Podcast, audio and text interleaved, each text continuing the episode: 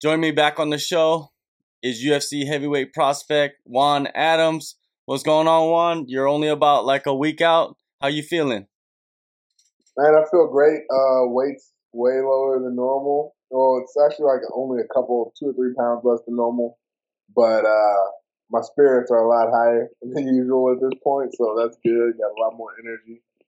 I'm happy, man. Looking forward to this one. Before we get into this fight that you have coming up, I wanted to talk about uh, UFC 239. You know, Jorge Masvidal, you know, set the record for the fastest knockout.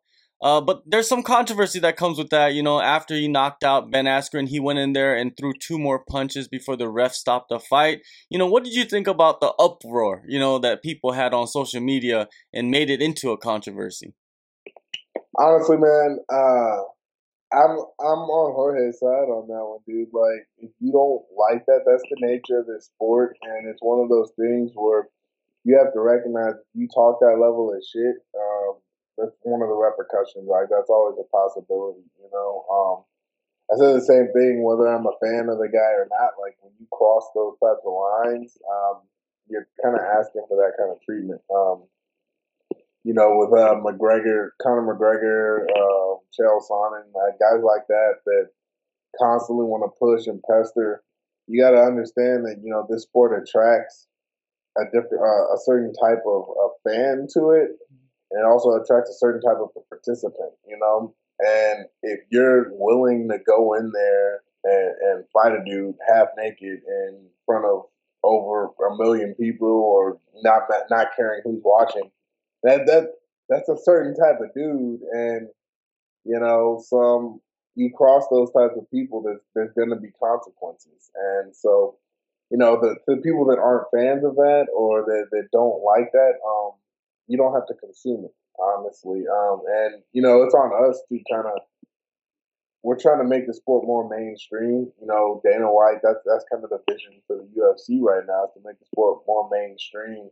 So yeah, the trash talking it it attracts more fans, uh, more people to watch in general. But you know, it's some of the stuff afterwards is going to offend some people. You know, the more people that are viewing something, the the higher probability that you're going to say or do something that offends someone. You're never going to please everyone all the time. So, you know, it, it Masvidal is completely right in what he said, but then the people that are offended, they're also like, that's their right to be offended, you know. But the thing is, you're watching it, so if you don't want to see it, you don't have to watch it. Um, but ultimately, I think everyone kind of overvalues their own opinion a little bit too much. Like when someone tells me that they're offended by something that I say or do, if it's something that I do that's unwilling or, or unwittingly offending them, I'm just like, all right, well, that wasn't my intention. Sorry, but in Masvidal's case, like that was one hundred percent his intention. Like he wanted to hurt that guy, and uh, you know, I see it from both sides of view, but I'm on Masvidal's side with that one. You know, with the fans that uh that attract, you know, the the the type of fan is attracted to the sport that we all love. You, uh, you must get some of the wildest shit, you know, on social media, like the wildest like hate messages towards you. Um, what is the craziest thing you have received? You know, um, most of it is is really oh man, I've gotten all kind of crazy stuff. Like I've gotten messages from, you know, LGBTQ community, every letter on the everyone on the spectrum, all spectrums of sexuality, gender, whatever, have approached me on social media and that wasn't like that's not even so much crazy. It was just like kind of shocking to me because you don't ever expect that. You know, when you it's not on your radar at all until somebody just like hits you in the face with it. Know, like, whoa, hey, uh, I don't like that. Stop that. But uh, a lot of the stuff, um, like from Hardy's fans or, or you know fans of people that I'm fighting, or they'll get on there and most of them are just dumb. Like it, it all of well, it's easy with Hardy's fans because they're all really dumb. Like they they're either like they have clear mental disabilities or it's like high school kids that can't get laid and are angry with women, so they support Greg hitting them. Um, you know, people like that. Uh, it's a lot of clowns um, on his part, and they're they're really dumb. Like they're not smart at all. So for me, it's always shocking that he even has fans. But so that's uh, that's the craziest thing from that aspect. But the other thing that, that I think is crazy is that people that don't do this for a living or have no background in martial arts or you know have never fought in their lives really want to get on there and like tell me how to do my job. You know, it's and it's so weird. And I always break it down to people like this, like so. Say um, these are people from all walks of life. So let's just say it's an, an architect, for instance, or something like that, or someone that's a, a builder or a, a, financial planner, someone with a day job like that tries to come and, and tell me how to fight because you know, they wrestled in high school or they've been watching fights for a long time. That's like the equivalent of me saying, oh, well, I play with Legos and I think that applies to your job. So let me go tell you how to build this building. Or that's like, oh, I took an economics class in high school. Let me go tell you how to expand people's portfolios. You know, it, it's stuff like that. You don't understand that there's a fine line between taking an interest in some in something, doing it as a hobby recreationally, being you know somewhat competitive in it, and then being a professional at it. And even in terms of being a professional, you know, there are certain people that I'm not going to critique. Like me, I will never critique Jon Jones. You know, I will never critique a UFC Hall of Famer because they're at a level that I aspire to be, right?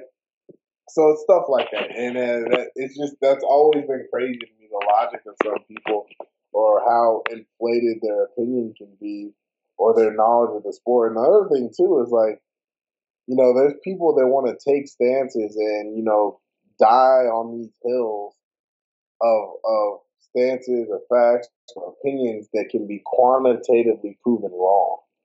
That's that's what's crazy to me. Like people will say stupid stuff or have these wild takes on my fights or whatever, and then statistically, like the numbers just don't support that claim at all.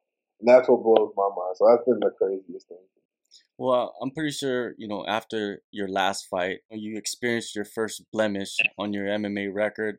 Probably people are coming at you with all different angles, critiquing you you know, and I thought that that fight was a prime example of what is wrong with MMA judging. Because if you look at the numbers, you know, if you look at the numbers, you know, facts, you didn't lose that fight. You know what I mean? Like, if you look at the strikes landed, significant strikes at 72 to 46, that's that's clearly, you know, you won the fight. You know, do do you see it now that when you look back at that fight, like, you know, that's not a loss. You don't really take it as a loss. Well, for me, you know, I knew going into that fight that I was going to have to finish that guy or beat him in such a convincing manner because it, that's what happens when you fight someone's home country. And ultimately, you know, if I had stopped one of those takedowns, that's a split decision at worst, right? Mm-hmm. Um, you know, the first time he took me down, I got up pretty, uh, and I got up. I took the fight right back to him. I continued to land on the feet.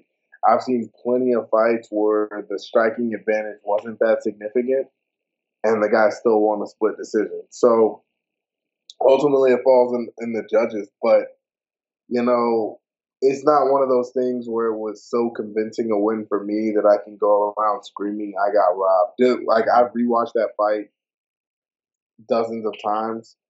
Do I feel that I won it? Yeah, I do you know. Um, but there's also a lot of people that real that say, well, it's mixed martial arts, and you know, you didn't win all areas of that fight. I'm like, well, neither did he. Like, if he won the grappling advantage and I won the striking advantage, then it goes into what do you value more. And yeah, he took me down two times, and I didn't take him down at all. But I feel like if you hit somebody over a hundred times and they don't even hit you a hundred, like you should win that area. But you also have to look at damage done. You know, his face was pretty messed up after that fight. Mine wasn't. Um, but you never know what the judges are looking for. We as fighters don't know what the judges are looking for. So it's our job to go in there and perform. And ultimately, that wasn't my best performance. That was probably the my worst performance. Like, and I'm that's including some of my amateur fights. You know, but you know, it's a learning experience for me. I, I was pretty crushed by it. it. It made me change my lifestyle completely after that fight. You know, normally I get up to about 295 or, or, or 305 after a fight. I hit 288 this time and was right back in the gym the next week. You know, I was training. I've been hovering between 280 and 285 all camp. I'm, I'm 278 right now. Um, so it's just little things like that. Um, you know, I went, I, I, it got it got me back into wrestling. You know, I've actually trained here. I, brought back one of my wrestling coaches that I used to get me to the level of wrestling I was at. Been working with him again. Um, you know, we're cleaning up my striking. We're working more on cardio, cleaning up the nutrition, and really making this more of a lifestyle. So ultimately, you know, yeah, it sucks that I lost. It sucks that I did, but the fact that most people think that I won that fight softens it a little bit. And the fact that I've improved so much since then also, you know, it's kind of a blessing if that happens.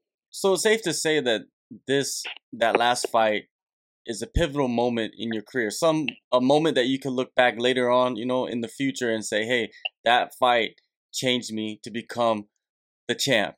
Exactly. You know, it, it really changed me. Um, and it made me kind of view this more as a profession. You know, once I got to the UFC, man, this this became so much more of a job for me, and I, I wasn't really enjoying the sport so much anymore. You know, it's training sucked. Everything got harder. All my coaches were like, "You you made it here. Now you have to work harder." So everyone's demanding so much more from you. You you only have so much energy, right? You only have so many hours in a day.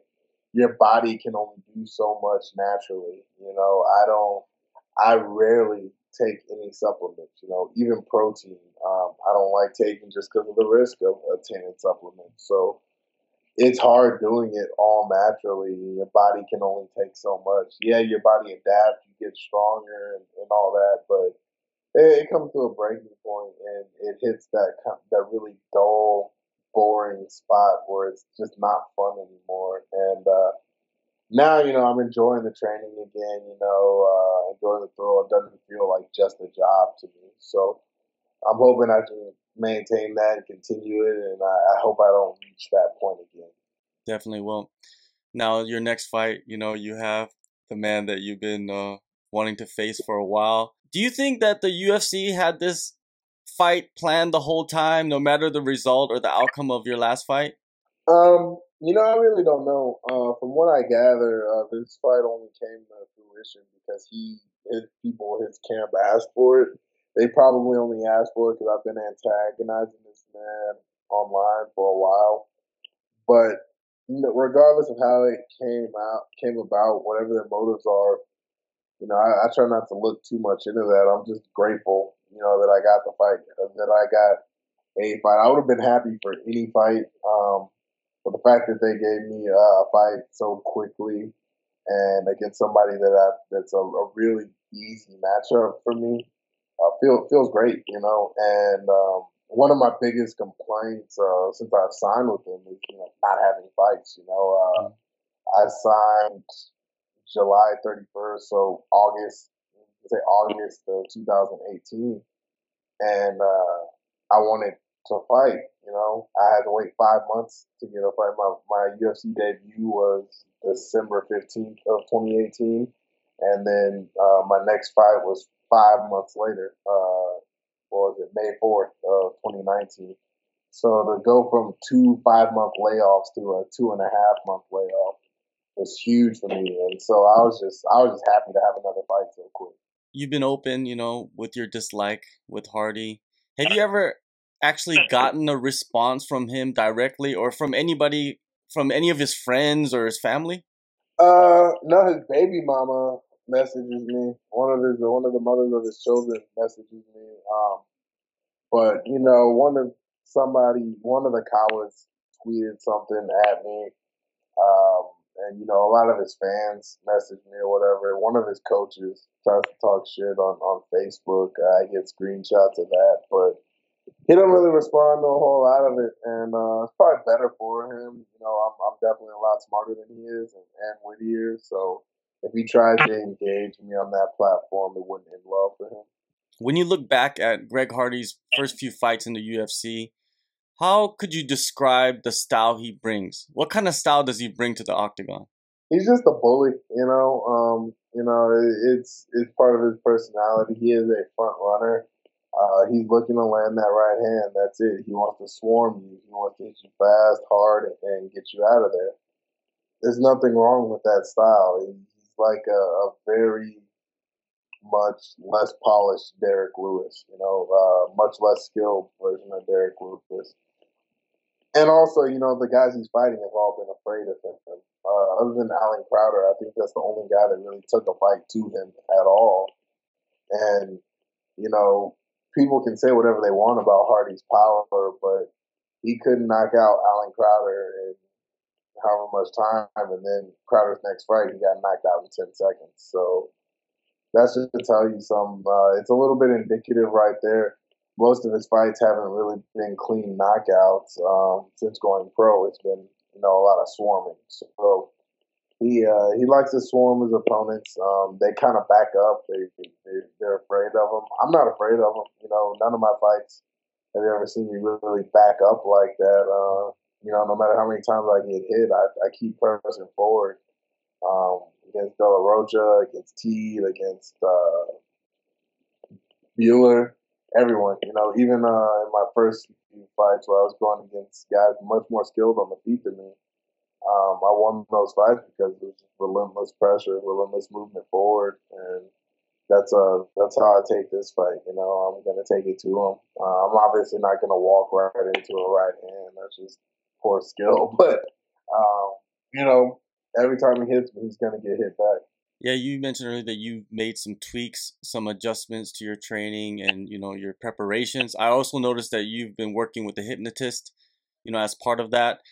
Why bring in someone with the mental aspect of the game?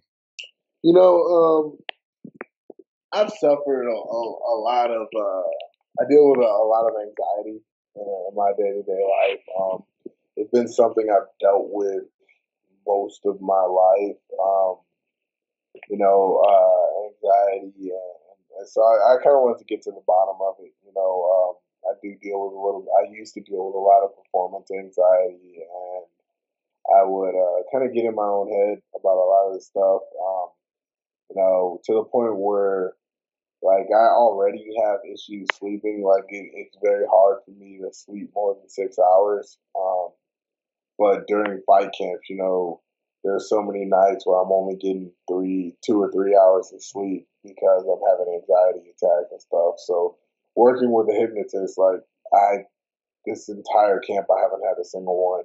You know, uh, so the mental aspect and just kind of rebuilding, um, rebuilding that confidence, trying to get that swagger back that I had when when I was coming up through it. Because you know, um, you know, I used to be like ready to fight at the drop of a hat. You know, I'd fight anyone, anytime.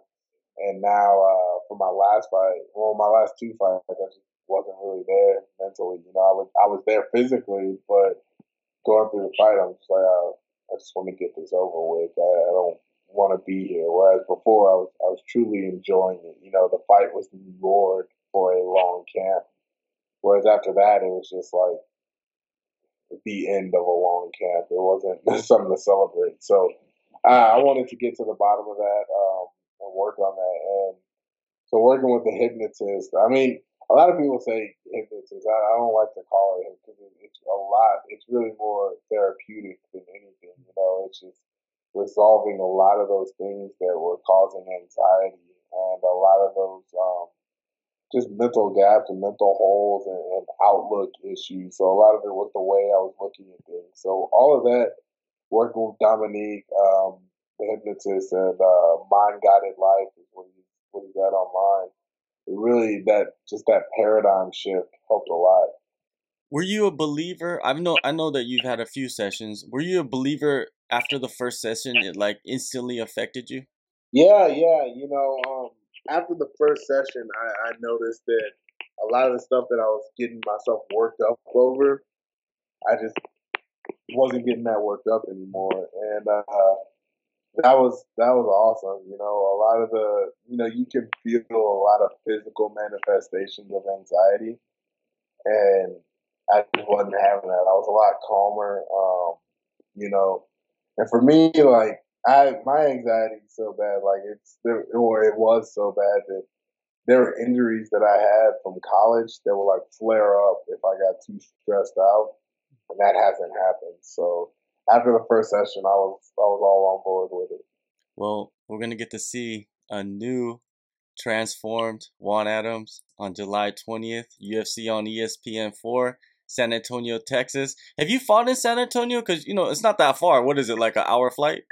Uh, yeah, it's like now we're actually driving up there. It's a it's like a three hour drive, um, if that. It's really like two and a half hours. Um, the way we drive is it's like two hours, but uh, uh, it's a pretty quick drive. Um, and uh, I have never fought there before. I, I actually don't visit San Antonio. I've I've only been there once for fights, and it was to watch some fights. Uh, someone gave me free tickets. Um, I'm actually not a huge fan of, of San Antonio. Uh, it's because I, I, I mean, I live in Houston. It's like the coolest city in America. So I don't, I never really traveled a whole lot in Texas because I got everything I want here. Um, you know, so, but you know, San Antonio is definitely one of those. If there's four cities you visit when you come to Texas, it's Dallas, Houston, San Antonio, and Austin. And uh, so it, will be cool to fight there, go experience it a little bit. We'll be there all week, so I'll, maybe the town will grow on me a little bit. And I'll uh, I'll start to enjoy it a lot more. But uh, I'm, I'm a Houston guy, so I, have always loved Houston. Never really seen a reason to go anywhere else. All right, Juan. Well, you know, I appreciate the time and uh, good luck on your fight and good luck on the rest of your bright future that you have, man. Thanks, man. No problem. Have a good one.